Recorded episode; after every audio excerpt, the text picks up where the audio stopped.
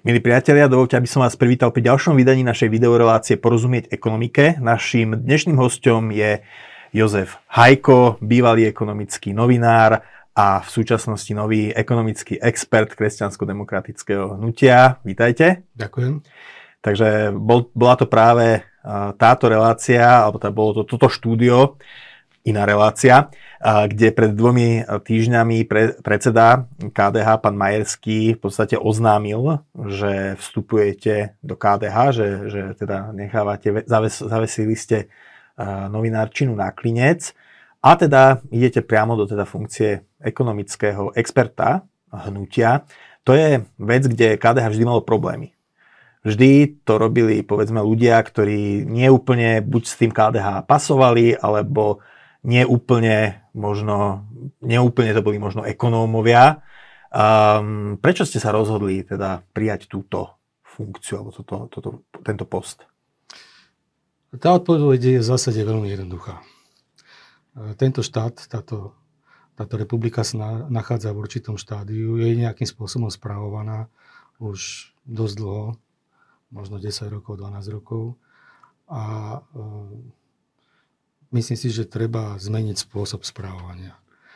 Takže možno je to, znie to ako kliše, ale som sa rozhodol niečo spraviť, nie len pre seba, ale možno spraviť niečo viac. Skúste byť konkrétni, v akom zmysle iná, lebo o inom, inej, inom, inej forme správy štátu rozprávala aj táto vládna koalícia, keď som mal pred eh, voľbami Eduarda Hegera ako ekonomického experta Olano, tak tiež hovoril niečo podobné o tom, že krajina potrebuje nejaký reštart, potrebuje byť spravovaná iným spôsobom, tak skúste byť konkrétni. V akom zmysle potrebuje krajina byť spravovaná inak? Keď si zoberieme predchádzajúce dve vlády Roberta Fica, tak vidíme, že e, štát skôr slúži vláde ako vláda štátu. O tom to nemusím nejako podrobnejšie rozoberať, to je dosť zrejme.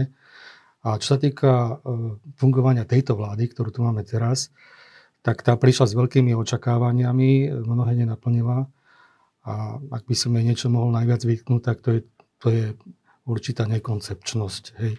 Že rieši problémy, ktoré prichádzajú a nemá na ne prichystané riešenia. Čo je zase aj dosť pochopiteľné, pretože žiadna vláda nebola, nebola teda konfrontovaná s tým po novembri 89, že by teda na, na, najskôr hneď pár dní po nástupe k moci musela riešiť svetovú pandémiu a keď pandémia troška opadne, tak eh, hneď vlastne musí čeliť vojne v susednom štáte. Eh, takže asi je to aj pochopiteľné, že vláda je eh, istým spôsobom, súčasná vláda je istým spôsobom zaťažená problémami, ako sa objavujú, že, že nemôže si tú agendu úplne stanovovať asi sama. To je pravda.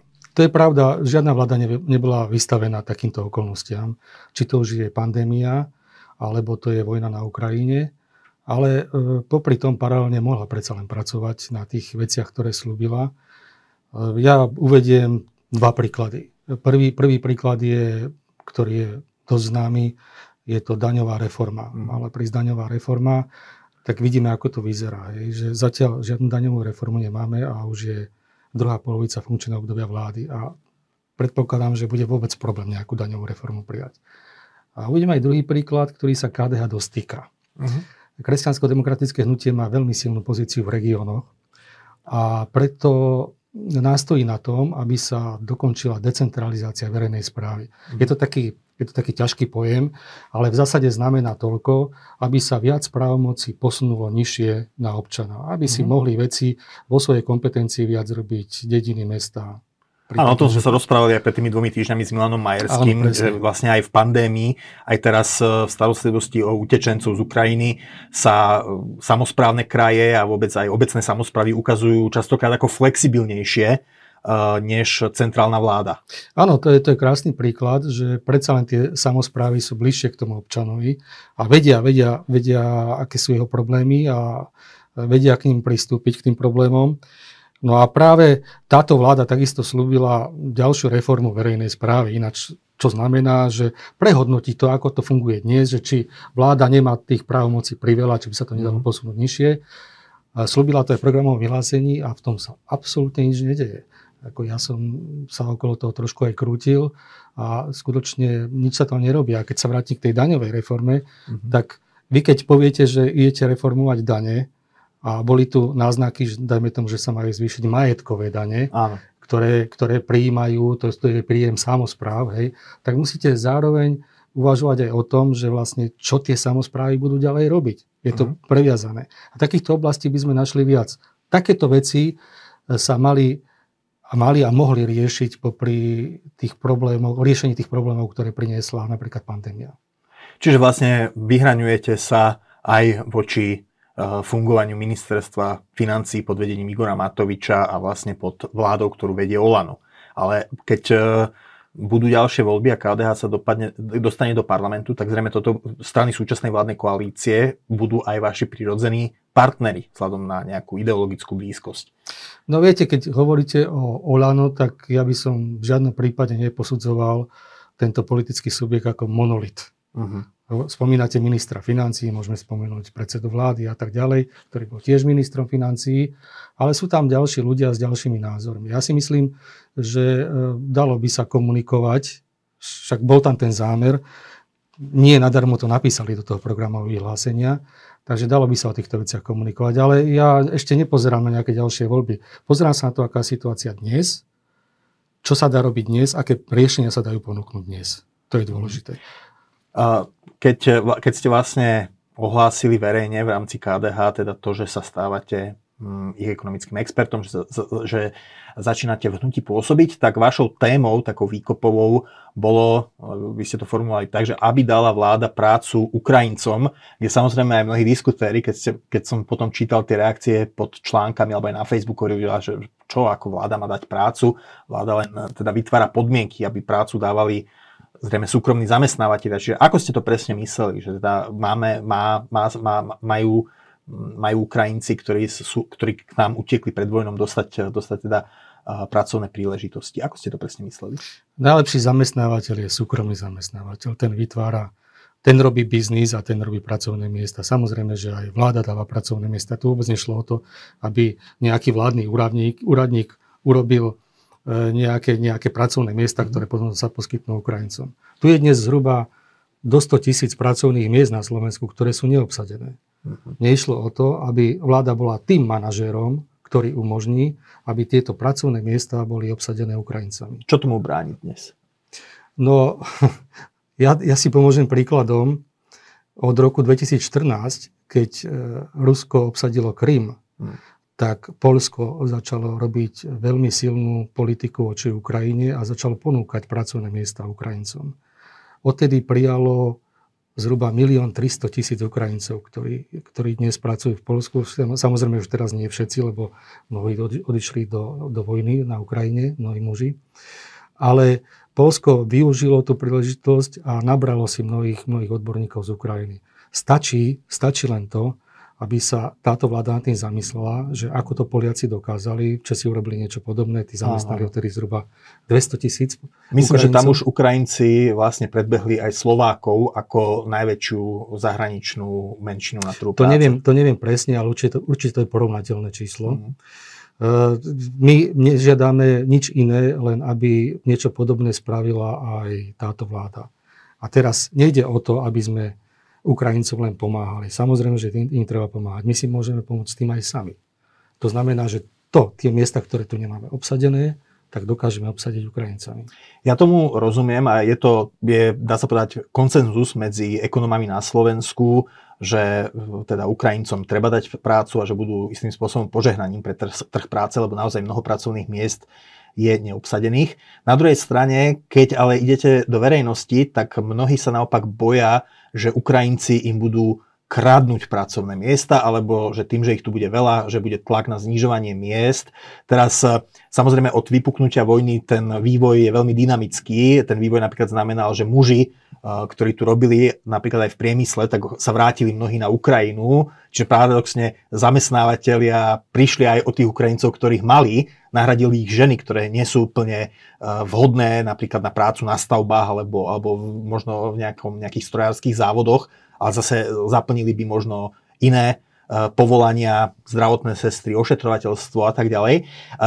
Čiže, čiže narážam na ten rozpor medzi áno, pohľadom ekonómov, ktorí to vidia tak, že áno, tí Ukrajinci budú požehnaním pre trh práce, budú, sú naozaj akože veľkým potenciálom pre ekonomiku a medzi obavami uh, obyvateľstva, ktoré sa bojí, že teda prídeme o prácu alebo zníža, budú znižovať platovú úroveň. Čiže bolo to, odborne to chápem, že ste s tým prišli, ale bolo to politicky, z hľadiska politickej taktiky, stratégie rozumné, že práve toto bol váš prvý výkop v politike? Uh, ináč by som s tým neprišiel, keby som to nepokladal za rozumné. Uh, pretože, hovorím, rieši to problémy Slovenska aj, aj Ukrajiny zároveň. Je to situácia, kde zvíťazia obidve strany. Ale vy sa pýtate, že ako to majú pochopiť ľudia. No, my nie, teraz nie sme vo vláde. Keby som teraz sedel vo vláde, tak viem si predstaviť, že aké kroky ďalšie podniknúť, aby sa to aj ľuďom vysvetlilo. Poviem príklad. E, vrátim sa opäť do toho, do toho Polska. Len keby som z, použil v komunikácii polský príklad, tak mnoho vecí by sa, by sa vyjasnilo. Zrejme e, je to, je to jasné, že komunikácia je nie silnou stránkou tejto vlády. To znamená, keby použila ako komunikačný príklad Polsko, tak poviem rovno. Poliaci vôbec nezobrali pracovné miesta Poliakom. E, Ukrajinci. Ukrajinci vôbec nezobrali pracovné miesta Poliakom. Zhruba to 1% narastu zamestnanosti, 1 percentuálny bod e, narastu zamestnanosti zaplnili Poliaci každý rok. E, Ukrajinci v Polsku, stále to pletiem. Ale tí Ukrajinci zároveň prispeli k tomu, že polské bohatstvo, hrubý domáci produkt, narastol, to sú analýzy na to, áno, áno. narastolo pol, pol percenta vďaka, vďaka tým ukrajinským, ukrajinskej pracovnej sile. A ďalšia vec je, že hovorím, Poliaci uh, robia, robia masíve, masívne zamestnávanie Ukrajincov zhruba 8 rokov a uh, za ten čas mzda v Polsku, ktorá bola zhruba 100 eur, mesačná mzda za Slovenskom, teraz je 100 eur pred Slovenskom. Je to veľmi jednoduché. To znamená, Ekonómovia áno, hovoria, že nemáme sa čoho bať, skôr naopak, kvalifikovaná pracovná síla, ktorá je nám navyše kultúrne blízka, je požehnaním pre túto mhm. ekonomiku. A v stave, keď e, naša demografia nevyzerá vôbec dobre. Takže doslova požehnanie. Je to dokonca aj teda výhľadovo požehnanie pre sociálny a dôchodkový systém, pretože ak by zostalo len naozaj pár tisíc ľudí, z tých, ktorí dnes e, teda utekli pred vojnou, keby zostali na Slovensko, tak vlastne predlžujú udržateľnosť aj priebežného dôchodkového piliera, vytvárajú samozrejme aj ďalší, ďalší sú, sú sami, sami, ak by sa zamestnali, by, boli, by odvádzali sociálne poistenie.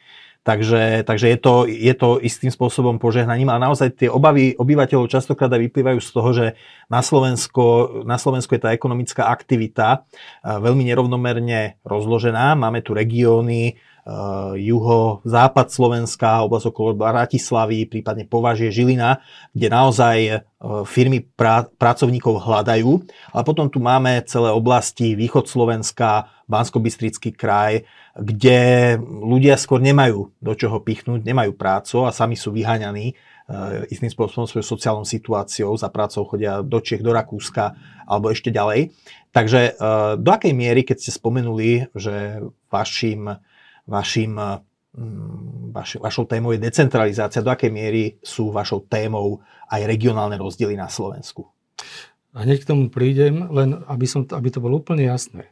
To sú veľmi jednoduché počty. Máte 100 tisíc voľných pracovných miest. Uh-huh. Máte nejakú armádu nezamestnaných, na ktorých musíte platiť. Štát na nich dopláca. Uh-huh. Jednoducho dáva im príspevky. Sú to ľudia, ktorí poberajú príspevky hmotnej núdzi. A teraz tu máte skupinu ďalších ľudí, ktorí prichádzajú zvonka, ktorí chcú pracovať. Keď, mhm. keď, ste, keď e, často vidíme e, tie ukrajinské ženy, aké sú hrdé, a ja to viem aj z mnohých osobných príbehov, čo mi hovorili ľudia, oni nechcú byť príživníkmi, oni chcú pracovať. Do, dnes, do dnešného dňa pod, podľa tých čísel ministerstva práce sa 2500 ľudí zamestnalo. Uh-huh. Už z tých, čo sem prišli na Slovensko. Tak títo ľudia, ktorí sem prídu, tak nie len, že ich, ich potom nie sú odkázaní na našu pomoc, ktorá stojí peniaze. Ale oni, keď sa zamestnajú, tak uh, robia odvody, uh, odvádzajú odvody do sociálnej poisťovne, do zdravotných poisťovní, platia dane. A navyše sú to ľudia, ktorí spotrebúvajú. Áno, áno. To znamená, zvýšujú obrad, tým pádom rastie DPH a tak ďalej. Takže uh, je to, je, to, je to veľmi jednoduché, preto si nemyslím, že by to bola nejaká téma, ktorá, ktorá je, ktorá je nebezpečná. Myslím si, že je to aj príklad toho, že ako chce KDH postupovať, že prinášať riešenia. Mm-hmm. Hej. A keď sa, keď sa vrátim k tej vašej otázke, čo sa týka regiónov, no napríklad e, rozvoj regiónov alebo rozvoj regionálnej ekonomiky, lokálnej ekonomiky eh, je tiež eh, veľmi dobrou zbraňou proti tomu, aby sme boli odkázaní na kopírovanie svetových cien komodít, napríklad potravín.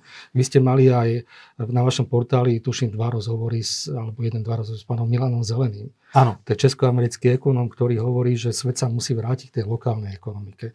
To inými slovami znamená toľko, že v tom regióne tí ľudia vyrábajú, spotrebujú čím viac. Mm. No tak ale teraz zoberte si teraz napríklad ceny pohonných hmôt. Keď sú ceny pohonných hmôt vysoké a my voži, vozíme potraviny hore, dole po republike alebo po Európe, tak to všetko ide do cien. Mm. Keď to spotrebujete e, v jednom regióne, tak napríklad táto položka výrazne odpadáva. No a to má svoj dôvod, že naozaj, že, že zelenina zo Španielska je spolu s, s, s nákladmi na dovoz na Slovensku lacnejšia, než to, čo sú schopní vy, vyprodukovať e, polnohospodári u nás. To zase má svoje dôvody.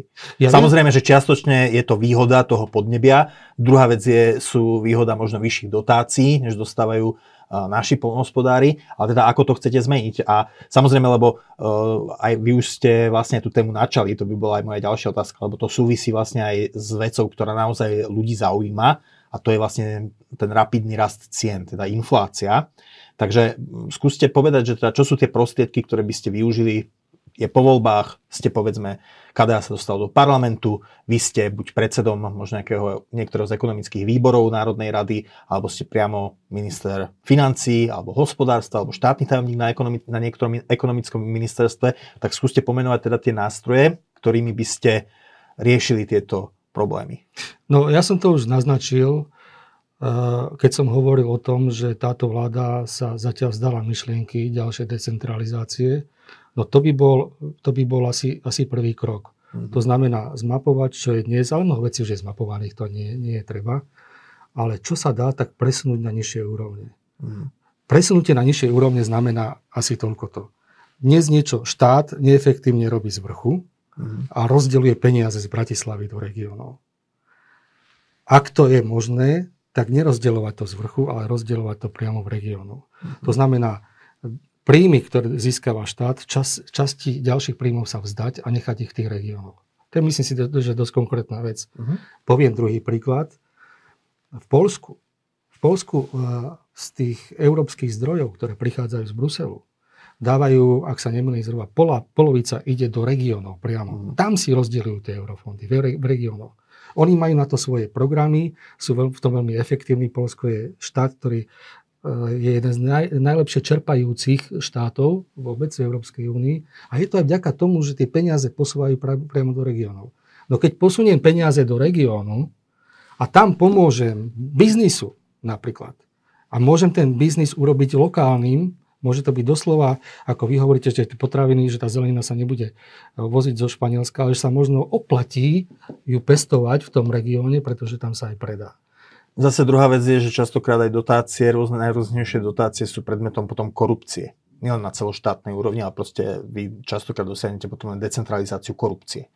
Uh, môže to samozrejme hroziť, to závisí od našej vyspelosti, ale od mechanizmov. Uh-huh. V Polsku nemajú s tým problém a už nebudem to Polsko stále spomínať, ale stále mi ide do úst, pretože tam Polsko, Polsko sa dostalo aj vďaka, vďaka e, takejto politike do stavu, že možno naplní slub, ktorý raz dal, raz dal Kačinsky, tuším asi pred, pred nejakými 5 rokmi, že do roku 2040 dobehnú hospodársky Nemecko. Uh-huh. A kým nedávno sa ešte nad tým smiali, teraz to už berú celkom vážne. No, v každom prípade predbehli v HDP na osobu nás v posledných rokoch. A nie len, no a nie len v tom. Oni nás predbehli aj v tom, že majú vyššie mzdy a nižšie no. ceny. Hej. Viete, to je všetko, všetko politika. Ak by sme preniesli tie právomoci aj s peniazmi na, na tie lokálne inštitúcie, tie vedia pracovať oveľa efektívnejšie. To by bol prvý krok. Dobre, to, to je teda jedna veľká téma. Teraz veľkým, veľkou takou naozaj vecou, ktorá trápi ľudí vždy, keď idú nakupovať, to sú vstúpajúce ceny, je to vysoká inflácia. Ja by som povedal, že až vnímam s takým úsmevom, keď napríklad počujem, že, že odbory idú teraz protestovať proti zvyšovaniu cien a podporuje ich v tom opozičná strana hlas ja si myslím, že ak chce niekto protestovať proti inflácii, tak asi v Bruseli pred budovou Európskej centrálnej banky, respektíve tu pred budovou Národnej banky Slovenska, pretože je to centrálna banka, ktorá má na starosti monetárnu politiku. Na druhej strane ľudia očakávajú aj teda od vlády, že niečo bude robiť, že povedzme, že aj keď teda, aj keď teda tá inflácia stúpa, že nejakým spôsobom buď zastropuje ceny, alebo, alebo vytvorí nejaké podpory, sociálne podpory pre, pre najviac postihnutých zvyšovaním cien. Niečo sa už aj urobilo zo strany tejto vlády. Čo by ste robili vy? Ako by ste riešili túto situáciu so zvyšovaním cien, ktoré naozaj občanov trápi? Ak sa ľudia trápia tým, že ceny sú ozaj vysoké a budú vysoké, myslím si, že oprávnene sa tým trápia. Ja len spomeniem toľko, že Zoberte si, že dôchodky tento rok vstúpli o 1,3% A inflácia pomaly atakuje dvojciferné. Áno, že tento rok e, budeme, reálne budú, bude záporný rast, teda výraz, pokles, výrazne, pokles výrazne. E, miest aj teda dôchodkov. Však keď, keď si po, zoberiete, že dôchodcovia míňajú na potraviny zhruba tretinu svojho príjmu, Áno. je to skupina, ktorá najviac míňa na potraviny. A teraz im reálne klesne, e, klesnú, klesnú dôchodky o, o desatinu možno, hej, keď si to zoberiete, že bude, ja neviem, 10% inflácia pomaly o desatinu, klesnú príjmy, tak je úplne oprávnené, že sa, tým, že sa, že, že sa ozývajú a že treba s tým niečo robiť. A teda čo s tým a treba druhá, robiť? Druhá vec je, čo s tým robiť. No, KDH svojho času prišlo s tým, že e, tiež podporuje znižovanie daní, DPH alebo spotrebnej dane v tej súťaži, ktoré tu máme s okolitými štátmi v cenách, aj robia to všade dookola, tak asi to je primerané riešenie, aby som tomu pridal ešte, ešte myslím, že dôležitejšie riešenie a to je adresná pomoc tým ľuďom. Teraz otázka je, že ako. No, ak chcete znižiť DPH e, z 10, súčasnú DPH na mlieko, chlieb, e, meso, hej, tak idete z 10%, pretože Fico znižoval DPH na tieto komodity pred 6 rokmi a nebol na to vôbec žiaden dôvod. Uh-huh. Teraz už nie je to z čoho veľmi znižovať. Takže, alebo ak chcete, chcete tiež e, znižovať spotrebnú daň, tak uh-huh. to je veľmi výrazný príjem štátneho rozpočtu. Ako, ako, Takže ako, no. hej, tá otázka je, že ako. Tak e, ja znovu opakujem, že mali by to byť e, viac menej tie cielené opatrenia, to znamená vytipovať tie skupiny ľudí, ktoré sú najzraniteľnejší a im priamo pomôcť. Už niektoré nástroje predložil minister, minister práce, prečo nie? Hej? A ak sa teraz vedie diskusia o tom, že nie sú na to peniaze, no lebo vždy, keď pomôžete niekomu, tak potrebujete niekde tie peniaze oželieť alebo nájsť, tak ja som sa pozrel do vývojov, vývoja príjmov štátneho rozpočtu na tento rok. Mm. A tento rok sme vybrali na dane z pridanej hodnoty len za prvé tri mesiace tohto roka o 320 miliónov eur viac ako v rovnakom období v Lani. Mm. 320. Hej. Samozrejme, že tento, tento rok štátny rozpočet rátal, že, že tie, tá, ten výber dane bude vyšší. Ale toto predstavuje, zhruba polovicu toho, čo očakávali. To znamená, pri spotrebnej dani je to, je to zhruba nejakých 80 miliónov eur, ktoré vybrali naviac. Tento štát vybral naviac oproti, oproti tomu, čo bolo pred rokom. Takže sú tu prostriedky, ktoré, ktoré, ktoré sú v štátnom rozpočte a ktoré sa dajú minúť na tieto účely. A Preto pokladám tú diskusiu o tom, že na to nie sú peniaze a diskusiu o nejakých milión, eh, daniach na monopolov a tak ďalej za úplne zbytočnú. Uh-huh. A ako zabránite, keď znížite napríklad spotrebné dane alebo znížite DPH, aby teda sa to reálne premietlo, ako, ako zabezpečíte, že sa to reálne premietne do zníženia koncových cien? Ako zabránite tomu, že to povedzme nezhltnú to zníženie marže obchodníkov? No e, práve to, čo hovoríte, tak to je dosť, dosť zložitá vec a práve preto som aj nie nejakým priaznivcom e, znižovania DPH. Toto je jeden dôvod, čo spomínate, že že keď znižíte DPH, tak e, to už bolo aj v minulosti, tak sa to naplno nepremietne do, do tých cien, že o toľko idú aj ceny dole. Druhá vec je, keď raz znižíte DPH, veľmi ťažko sa potom zvyšuje naspäť. Áno. Takže ak, ak by bolo to opatrenie, tak by malo byť ozaj iba dočasné. A tretí, tretí, tretie nebezpečenstvo je, že, že keď znižíte DPH, tak znižíte pre všetkých. Prečo, prečo znižovať e, daň z pridanej hodnoty aj pre tých bohatých? Mm. Pretože každý, kto ide do obchodu, tak platí tú DPH. Štvrtá vec, čo je dôležitá, že keď znižíte DPH, tak sa to podnikateľov vlastne vôbec netýka. A oni trpia tiež, lebo keby sme hovorili o energiách, tak trpia výrazným spôsobom. Preto v tomto prípade by som napríklad bol za zníženie spotrebnej dane, pretože vlastne každý podnikateľ jazdí, každý má nejaké percento výdavkov na dopravu. Tam by to bolo adresnejšie. To znamená, to zníženie spotrebnej dane by sa dotklo aj E, domácnosti, aby sa dotklo aj priemyslu napríklad. Otázka je, vy ste už načrtli teda tému energetika, veľkou debatou je, že teda či sa Európa má odstrihnúť od ruskej ropy a najmä zemného, zemného plynu, či je to vôbec možné, v akých časových horizontoch, či je to možné pre Slovensko, Aké, aký je váš postoj k tomuto? No, tam sú zase dve roviny. Prvá vec je, že e, trpíme nedostatkom, alebo trpíme tým, že sú ceny vysoké. Trpia, trpia tým všetci. Druhý problém je, že e, aj tie energie, ktoré nakupujeme, takže sú drahé. Tak teraz, e, čo s tým robiť?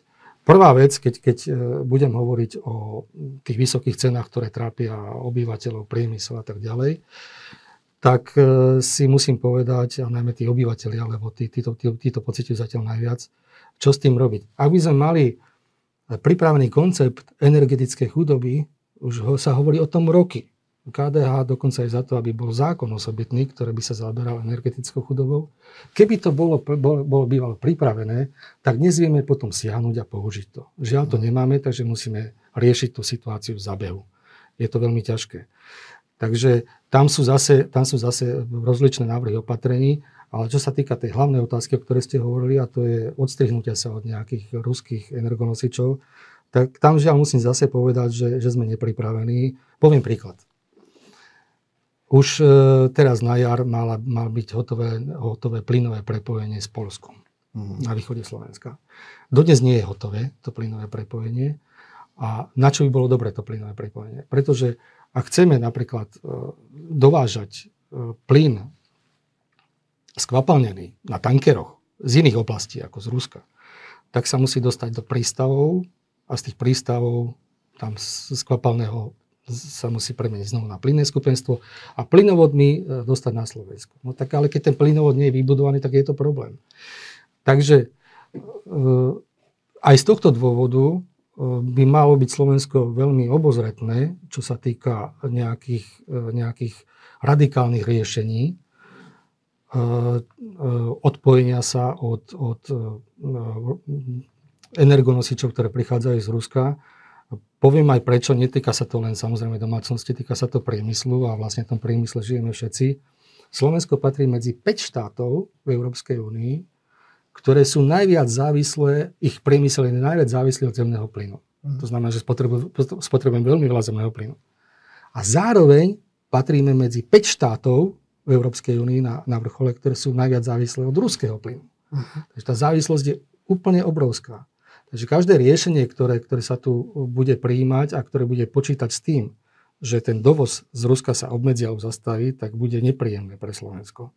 Ak Európska únia príjme riešenie, že sa, ja neviem, odstrihneme od dodávok ropy, od plynu v nejakom čase, Slovensko by nemalo kaziť, kaziť spoločný postup, Málo by sa k tomu pridať, ale ja k tomu pridávam, keďže sme takí najzraniteľnejší, ako som hovoril, tak myslím si, že máme právo očakávať solidaritu ostatných. Uh-huh. To znamená, že nám pomôžu ostatné štáty, ktoré sú menej závislé a dokážu, e, dokáže, dokážeme sa s nimi dohodnúť tak, že nás zásobia plynom, ropou a tak ďalej. Že nebude v tomto prípade e, platiť princíp bližšia košela ako kabát. Hm. Posledná otázka, aké sú vaše ambície? Máme dva roky do volieb, uvažujete teda o miesto, zrejme budete participovať na programe, na tvorbe predvolebného programu KDH. Budete sa aj uchádzať o dôveru voličov v parlamentných voľbách, máte ambície povedzme ísť do exekutívy, teda obsadiť niektoré ministerské kreslo. Čo je vaša politická ambícia? Ako chcete, teda, e, že čo chcete, ako, kam sa chcete dostať na akú pozíciu, aby ste tieto predstavy, ktoré ste aj tu načrtli, mohli realizovať? Moja ambícia je v prvom rade, aby KDH malo silný ekonomický program. Poviem to aj prečo, lebo uh, v každej oblasti, v každej oblasti, ktorú posudzujete, tak je nejaký ekonomický pilier. ak chcete robiť sociálnu politiku, tak musíte vedieť, odkiaľ na to zobrať peniaze. A ja som za to, aby na každé opatrenie, na každú politiku, ktoré, ktorú, ktorú budeme navrhovať, aby sme aj vedeli, že odkiaľ na to zobrať peniaze. To je najlepší spôsob boja proti populizmu, lebo ten nám to kvitne posledné roky. A ak teda nesľubujem vzdušné zámky, tak, tak som dôveryhodný. No aby som toto dokázal presadiť, tak pochopiteľne musím mať nejakú pozíciu v KDH a ak to bude potrebné presadiť e, priamo aj do vládneho programu budúcej vlády, tak pochopiteľne, že bude musieť e, sa aj osobne niekde angažovať. Čiže, čiže mm, máme očakávať, že sa budete uchádzať o post podpredsedu KDH a potom aj kandidovať do parla- v parlamentných voľbách?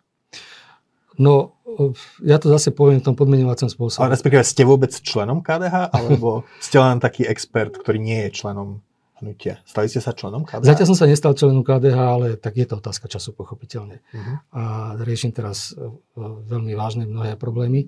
A, ale e, ak, e, opakujem to znovu, ak ten ekonomický program bude treba presadiť ozaj z, z nejakej silnej pozície, tak kandidovať pravdepodobne budeme. A vytvárate si aj nejaký tým nejakých analytikov alebo expertov, lebo napríklad Ivanovi Miklošovi, nech teda sú akékoľvek názory na neho, tak o ňom sa hovorí, že on bol inštitúcia v tom zmysle, že dokázal na seba naviazať teda v čase svojho politického vrcholu e, mladých ekonómov, ktorí mu vytvárali takéto aj to odborné zázemie, že teda nebolo to len na ňom, že, že niečo písal do zásuvky.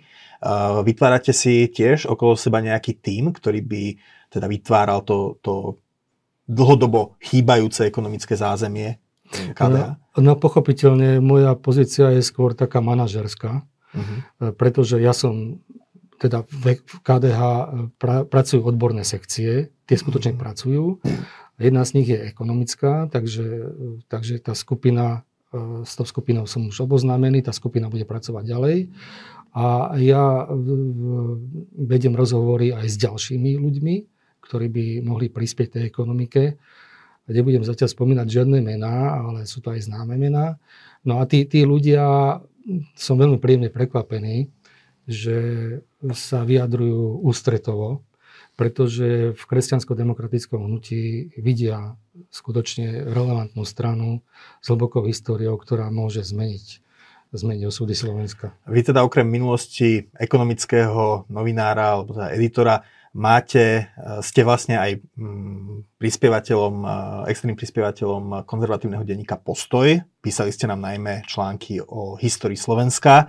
Vydali sme vám taktiež knihu Krvavá cesta k neslobode o tom, ako komunisti uchvátili moc na Slovensku. Kniha, ktorú si stále môžu diváci objednať cez, nás, cez náš e, e-shop. Moja teda posledná otázka. Budú si aj po vašom vstupe do politiky môcť prečítať čitatelia postoja vaše články o slovenských dejinách? Ktoré teda z, z, nemajú, nie sú nevyhnutne, nemajú nevyhnutne so stranickou politikou nič spoločné? To závisí aj od vás, pochopiteľne, uh-huh. ale ako som hovoril s vašimi kolegami, tak majú stále záujem. Ja sa budem stále venovať tejto oblasti, napokon píšem ďalšiu knižku pomaličky. Môžete aj povedať o čom? No, môžem prezradiť, možno, že to bude ako prvá informácia do verejnosti. Malo to by, mal by to byť kniha o Aleksandrovi Dubčekovi. O Aleksandrovi Dubčekovi. Mhm. Takže e, ja pokračujem aj v tejto svojej činnosti a som teda rád, že, že môžem aj, aj prispievať k vám. E, tejto činnosti sa nevzdám a myslím si, že nebude problém to sklbiť aj s tou politickou prácou. Jozef Hajko, nový ekonomický expert kresťansko-demokratického hnutia. Ďakujem, že ste dnes prišli. Ja ďakujem za pozvanie. Ďakujem aj vám, milí diváci, že ste si nás dnes zapli. Ak sa vám táto debata páčila, dajte nám like a staňte sa odberateľom kanála Postoj TV na YouTube. V takom prípade vám už neunikne žiadne naše video. Dovidenia a zase niekedy na budúce pri ďalšom vydaní našej videorelácie Porozumieť ekonomike.